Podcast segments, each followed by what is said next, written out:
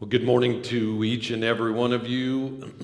it's nice to have you here today. I may be just slightly loud there, Phil. Uh, my name is Doug Vernon. Uh, for those of you who are new, whether online or in person, I'm the senior minister here, and I'm very thankful that you're here with us. Those of you who call Wildwood your church home, I am so glad that you've joined us online or in person. Um, it's great to have you here today. Now, if you're new with us today, if this is just your first or second Sunday to be with us, I want to encourage you. Um, we have a book that we want to give to you. This goes along with the series that we're starting today. This is a book by Eugene Peterson called Run with the Horses. He's, run, he's re- written a ton of great books, but this is a study on the book of Jeremiah. It's called The Quest for Life at Its Best. So if you're if this is your first Sunday with us, or if this is your second Sunday with us, whether in person or online, we want to give you a copy of this book. But the way to do that is you can do a couple things. One, there's a Connect card in the seat in front of you, and you can put your name and your email or your cell phone on that. And then as you leave uh, the auditorium, there's a Connect point out there. Karen will be out there, and you can hand that to her, and she'll give you a book. Or you can just text the word welcome to the number on the screen 636 206 8654. Just take your phone out and text that word, and then you can show her that. Now, if you're online, you can text that word welcome. And then make sure you give us your email address when that link back comes back to you, and we'll make sure you get a copy of that book. But I'm glad that you're here with us today, this opportunity to worship God and honor Him. So I know it's not really the season to talk about gardens, but I wanted to show you a picture. This is a picture of our garden. Looks lovely, right? Uh, doing a great job, really growing things. But we know right? That the reason it looks like that is because there's that time in the fall where you pull everything up, right? You pull the weeds up and you pull the tomato vines that are all gross looking or anything else. You pull it up and you fertilize it and you get it worked. So we do that in our garden. Okay, let's just be real honest. We don't do that. My wife does that, right? Patty does all of the work. I, I just enjoy the fruits of her great labor. But you pull stuff up, you get it ready, and then in the springtime, right, when the last freeze, you know it's good, then what do you do? You replant. You plant seeds, you put plants in there. So there is a season, right, in which you pull stuff up, and there is a season in which you replant it.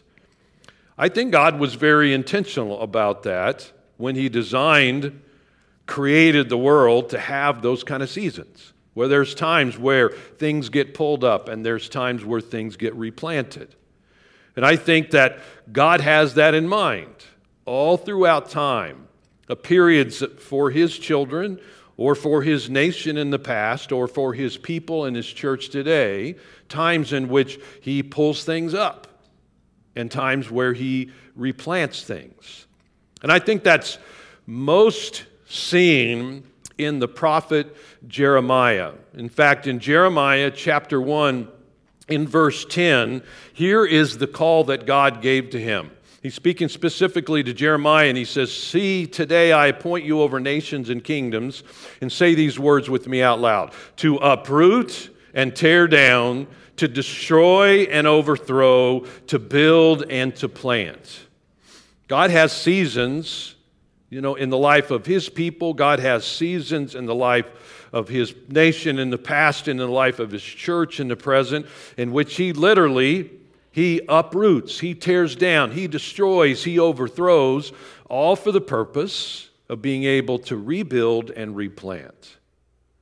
Now, I have personally had to go through some seasons like that in my life, where God uproots and tears down some things. They're not really that enjoyable of a season. I mean, I, I, don't, I would never say, man, I'm so thankful that I'm having this season where God's just ripping stuff out left and right and He's tearing stuff down in my life. And yet, when I look at what God can do in replanting and rebuilding in my life, I am thankful for that. I bet you've seen seasons like that in your life. Maybe you didn't even recognize that it was that, in which God was trying to pull some stuff out of your life and God was trying to tear some stuff down that was really getting in the way of us being able to live the way God wants us to live. And so we're, we're going to take a look at Jeremiah, at what God is wanting to do in the life of every single one of us and the life of the church. Now, last week we started off with the question where do you sit? Where do you sit? We had the three chairs up here, and the challenge was this that the, we want to stay in this first chair of sold out commitment to Jesus Christ. That's where we want to stay. And if you didn't get to catch it online or in person, I encourage you to go back and watch that. It's a real challenge to all of us.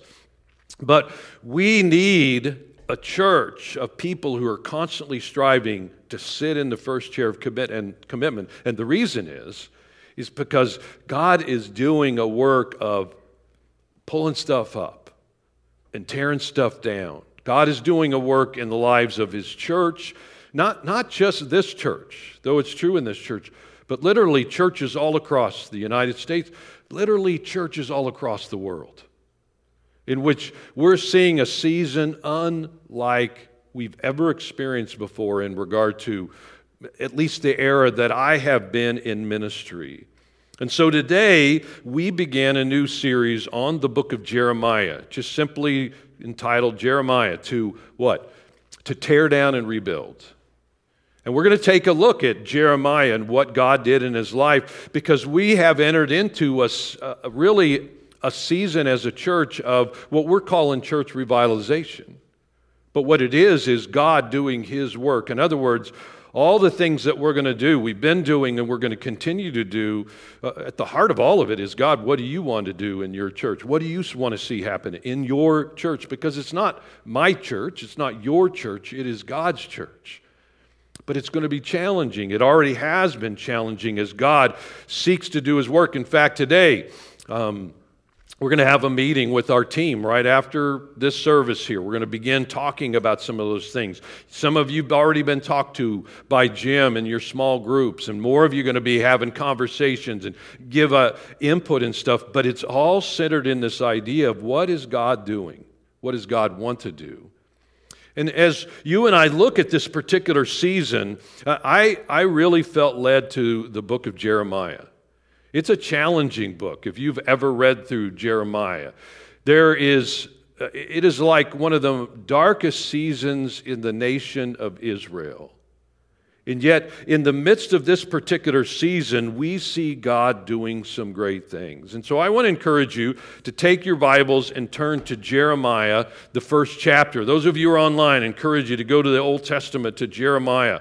Those of you here, there's Bible on the seat in front of you if you want to. Never, you know, never hesitate to look in the table of contents, but Jeremiah, you go to the middle and go right about three books, and you'll find Jeremiah but what we find here is the call of Jeremiah. So, who is this guy, Jeremiah? So, I want to spend a little bit of time helping you figure that out. Who is Jeremiah and why did God call this particular guy? So, this is Jeremiah chapter 1. I want to read the first three verses to you. Jeremiah 1, beginning in verse 1. So, he writes this The words of Jeremiah, son of Hilkiah, one of the priests at Anathoth in the territory of Benjamin the word of the Lord came to him in the 13th year of the reign of Josiah, son of Amon, king of Judah, and through the reign of Jehoiakim, son of Josiah, king of Judah, down to the fifth month of the 11th year of Zedekiah, son of Josiah, king of Judah, when the people of Israel went into exile. Hold on to that phrase, when the people of Israel went into exile. So, what do we learn about Jeremiah here? Well, we learn he was a PK.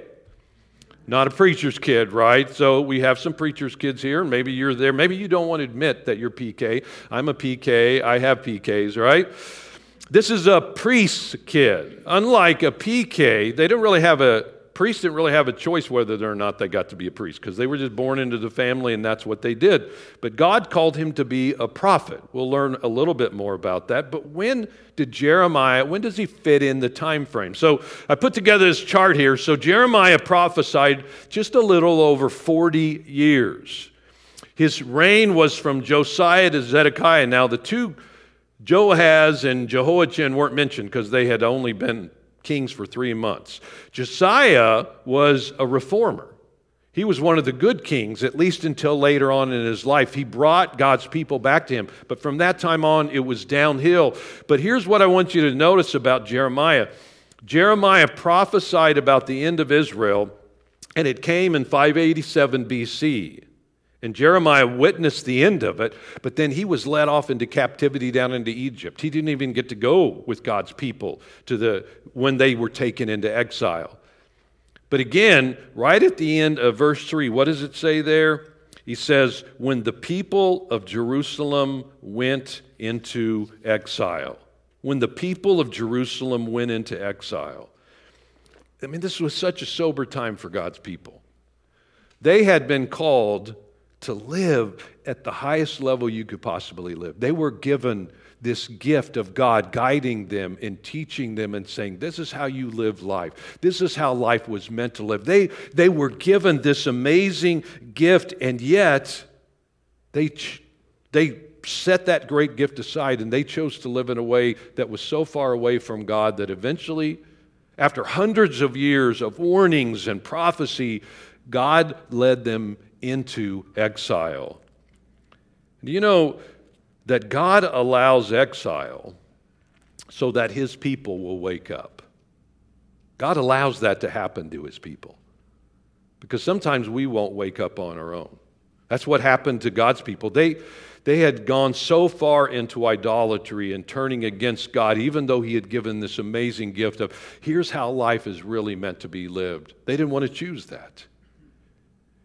And in our lives and in the lives of God's church, sometimes God has to allow us to go into exile. I mean, the last two years of life have been so challenging and so difficult for, for all of us. It has been for us as a church.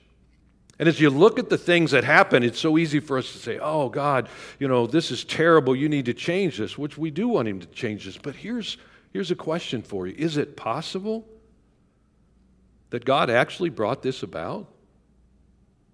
Is it possible that the things that have occurred over the last two years and the turmoil and the heartache and the separation and all of it, is it possible that that's a part of God's will? Honestly, I, I don't know. But what I do know is this that God can work in the midst of any kind of difficulty. God can work in the midst of any kind of evil that we face in our life. God can take that which is evil and bring about good. God can take that which is lost and redeem it and bring joy and bring peace, but only if His people choose to set aside and let Him get rid of the things that so easily get in our way in regard to living the life He has in mind for us and give everything we have to God Himself. So I think one of the biggest keys to this whole series is we need to stop living a less than life as his people and as his church. And not just his church at Wildwood Christian Church, but his church all across America and all across the world. That we need to recognize that real life is only lived the way God wants us to live it, and anything else is second rate. Anything else is a disappointment. And so, what was the call to Jeremiah? Well, look down in verse 5 of Jeremiah 1. It says there, the word of the Lord came to me, saying, Before I formed you in the womb, I knew you. Before you were born, I set you apart. I appointed you as a prophet to the nations. So he uses three different phrases there. Before I formed you in the womb, I knew you. Before you were born, I set you apart. And I appointed you as a prophet to the nations. So before I formed you in the womb, I knew you. He's saying this to Jeremiah. He's declaring, I formed you in the womb, Jeremiah, but even before that, I knew you. I knew what you, who you were. I knew what you were going to do. Before I formed you in the womb, I knew you. Before you were born, I set you apart. Even before you came out of that womb, I set you apart. That's a phrase that this idea of something being holy. In other words, a purpose, a significance. I set you apart. And then the last thing is, I appointed you as a prophet to the nations. And it's so interesting that what Jeremiah records here is not the activity of his parents, but what Jeremiah records is the activity of God. I formed you, I knew you, I set you apart, I appointed you. It is the work of God in the hearts and lives of Jeremiah and his people, but it is God's work in your life and in my life as well. And as you look at these phrases, two of these phrases, apply to all of us. Now, the third phrase there, I appointed you as a prophet to the nations. That was a very specific, special call that God gave to Jeremiah himself to be a prophet at that time and at that place to do what God needed him to do right there. And God has done that all throughout time, right? Different people, He's appointed them. Paul, Moses, they've been called at a specific time and a specific place to do certain things that God wants them to do. But the first two phrases, they describe all of us. Before I formed you in the womb, I knew you. God formed you in the womb, and He knew you. Before we ever before we ever even began to investigate about God, God knew everything about all of us. Before you were born, I set you apart. Every single one of us, God has this set apart, this idea. He wants us to live for His good and for His glory. He has in mind for all of us to be this light in the world, to have significance, to be special in regard to what God has in mind for every single one of us. You see, we're all called by God, so it's time for us to stop settling for less than. In fact, Paul says it so well. Ephesians chapter 1. In fact, I'd encourage you to read the whole chapter of Ephesians 1. But Ephesians 1, beginning in verse 4, listen to what he says. For he chose us in him. He is God, chose us in him, Jesus Christ, before the creation of the world. God chose you in him before the creation of the world to be holy and blameless. That's that same word, holy, that he set Jeremiah apart in his sight. In love, he predestined us for adoption through sonship through Jesus Christ in accordance with his pleasure and will. He, he destined us to be adopted through Jesus Christ to the praise of his glorious grace, which he has freely given us in the one he loves. And then he goes on down in verse 11. In him we were also chosen. We were chosen, right? Having been predestined according to the plan, who works out everything in conformity with the purpose of his will, in order that, okay, here's why he chose you and me, in order that we who are the first to put our hope in Christ might be for the praise of his glory. You were chosen, I was chosen to be for the praise of God's glory, to live a life that is such a life full of joy and peace because we're living God's way, that we're this light to other people around us for the praise of His glory. But it also shows us the great paradox of life. See, before God formed you, He chose you and I. He has something amazing in mind, and yet, when we were born, we were able to make the choice of whether we would live God's way or not. So, the real question for you and I is this will we choose to live God's way? Will we make a decision to live this life that God has in mind for every single one of us? So God called Jeremiah. What was Jeremiah's response? Look down there in verse 7. Or verse 6, he says there, Alas, sovereign Lord, I do not know how to speak. I am too young. I like that. I can't talk, and I'm way too young. Anybody ever felt like you couldn't talk or you were too young or you're too old or you're too this or you're too that, right? It's like, it's pretty easy for us, like Jeremiah, to give excuses. And, and it was legitimate in Jer- Jeremiah's case. Most commentators tend to think Jeremiah was somewhere between 19 and 21 years of age when God said, Oh, yeah, and I'm picking you to be a prophet for the whole entire world. No pressure, right? But at your age, this is what I have called you specifically to do. And it's like Jeremiah's like, I can't do that. It's impossible, right? I'm too young. I, I can't speak. But what does God respond to him with? Beginning in verse 7. Lord said to me, Do not say I am too young. In other words, I don't really care to hear your excuses. They're lame. Uh, you must go to everyone I send you to and say whatever I command you. Don't be afraid of them, for I am with you and will rescue you. Then the Lord reached out his hand and touched my mouth and said to me, I have put my words in your mouth. God's response to Jeremiah was, Quit looking at your insignificance and look at my significance. God doesn't call you and I to do something amazing. He didn't call Jeremiah to do something amazing because Jeremiah was amazing. Jeremiah became amazing because God called him. We're not adequate to do anything, but when God calls us, He makes us adequate to do the things that we need to do, where we're at. We don't get to choose the time and place in which we're born, but we do get to choose to recognize that you bet I am very insignificant. There is this enormous gap between what we think we can do and what God calls us to do. And the truth is, we can do that. We can't do what we feel like God has called us to do. We can't live the way we want to, especially in the face of the kind of circumstances we find ourselves in.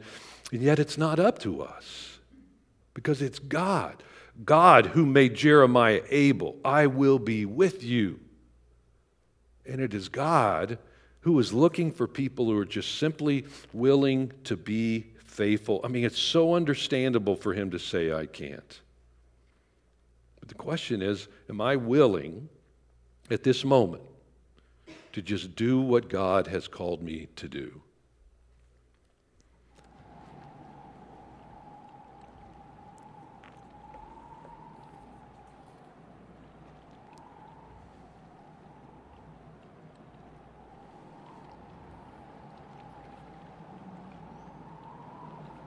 I wish the ring had never come to me. I wish none of this had happened. So do all who live to see such times, but that is not for them to decide. All you have to decide is what to do with the time that is given to you.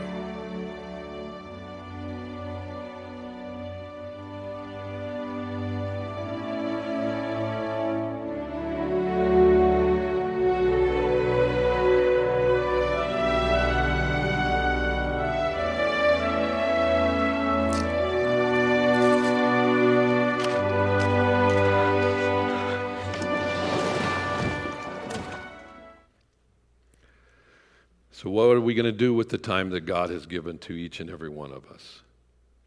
So, what was that call again to Jeremiah? Look again in verse 10.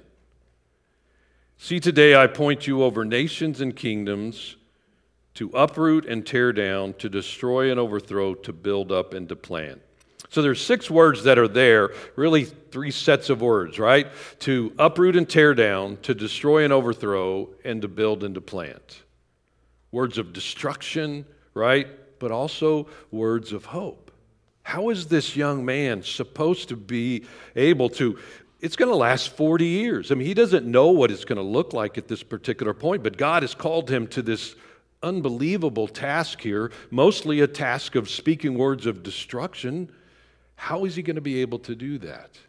How are we going to be able to do the things God wants us to do? So, what God does for Jeremiah is he gives him two different visions. Vision number one is of an almond branch. Look what he says, 11 and 12. The word of the Lord came to me. What do you see, Jeremiah? I see a branch of an almond tree, and the Lord said to me, You've seen correctly, for I am watching to see that my word is fulfilled. So, the almond tree in Israel was the first um, bloom or blossom that would come in the spring. And so, we have several of those kind of plants or trees that happen to us in the spring. But what is it a sign of? That what? Winter's almost over and good things are coming. It's a sign of hope. In fact, it's a play on words. Now, I don't know if your Bible says this at the bottom of your Bible, but mine has a reference down there. It says the Hebrew for watching sounds like the Hebrew for almond tree. In other words, it's kind of a play on words. It doesn't even show up in the English, but basically, what God is saying is, My word is going to come true. Just like the almond branch blossoms in the spring, shows the hope of what is coming. So you need to know, Jeremiah, that my word will come true. It is a word of hope, and he speaks hope into our lives. But the second vision is the vision of the boiling pot. Verse 13 The word of the Lord came to me again. What do you see? I see a pot that is boiling, it is tilting toward us from the north. And the Lord said to me, From the north, disaster will be poured out on all who live in the land. I'm about to summon all the peoples of the northern kingdom, declares the Lord. Their kings will come and set up their thrones in the entrance of the gates in Jerusalem. They will come against all her surrounding walls and against all the towns of Judah. I will pronounce my judgments on my people because of their wickedness in forsaking me, in burning incense to other gods, and in worshiping what their hands have made. I mean, those are words of dark judgment. Why would God pour out his wrath upon his own people? Because of their wickedness in forsaking me. They had forsaken God. And so the almond branch is one of hope, but the boiling pot is a picture that God will judge. You and I need to understand that. That was a very specific picture for God's people that would come at the end of Jeremiah's prophesying. But God will judge evil. But what's astonishing is how God can bring good even out of the evil that we see happening in this world. In fact, in the book, Eugene Peterson makes this statement. He says, The great paradox of judgment is that evil becomes fuel in the furnace of salvation. What God wanted Jeremiah to understand is that he is always working even in the midst of evil. One of the struggles that we face most of the time in our life is that we underestimate God and we overestimate evil because we get overwhelmed by the evil that we see in our lives sometimes, right? We don't see what God is doing, and so what do we conclude? Well, God must not be doing anything. And we see that evil is just almost overwhelming our world. And so at one point, we feel like maybe evil must be in control. But what he's saying here, Jeremiah, even in the face of some of the most difficult circumstances you're going to see, that I am always working. And this almond branch was this picture of hope, but even the judgments was a picture of what God was going to do to be, eventually rebuild. And so, how do you respond to that? Here's what God says to Jeremiah starting in verse 17 Get yourself ready. King James Version says, Gird up your loins, hike up your pants, and get ready to go, right? Get yourself ready. Stand up and say to them, Whatever I command you, do not be terrified by them, or I will terrify you before them. That's kind of ominous sounding there. I don't know. If you don't say what I told you to say, you better watch out. Today, I love this. I've made you a fortified city, an iron pillar, and a bronze wall to stand against the whole land, against the kings of Judah, its officials, its priests, and the people of the land. They will fight against you, but will not overcome you, for I am with you. Say that with me. For I am with you. Meaning, God was reminding Jeremiah that he would be with him.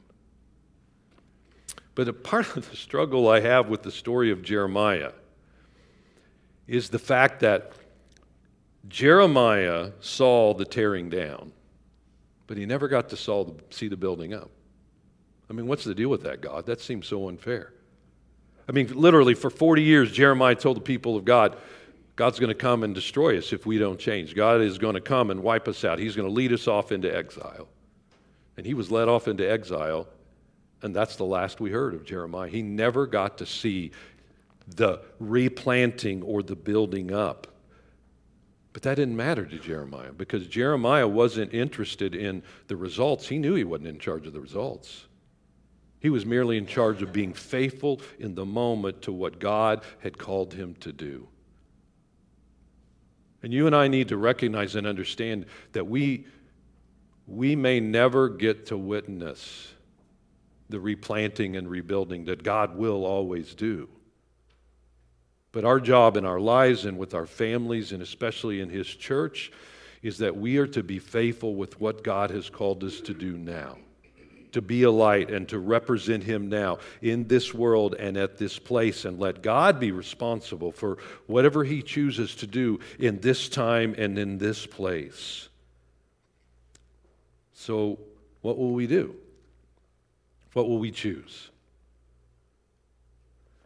I'm wondering what God needs to uproot or tear down in your life or in my life. If you're anything like me, I mean, there's stuff that God's been working on and continues to work on that He needs to get rid of because you know what? It is just not a part of a life that is significant and meaningful, the kind of life that God has in mind for us. But one of the questions we're also going to be asking is what is it that God needs to tear down and destroy and pull up in the life of this church so that He can rebuild? so that He can replant. Because in your life and in your family and in His church here and His church all across the world, God has something in mind. God is working. And He wants you and I to be a part of that work, to live not a mundane, you know, less than kind of a life, but He wants us to live a life that has at its core a kind of peace and joy that can only come from Him, that He's working in our life. And so, will we get ourselves ready? Will we allow God to do His work in our lives? Let's pray together. Father, we desperately need you.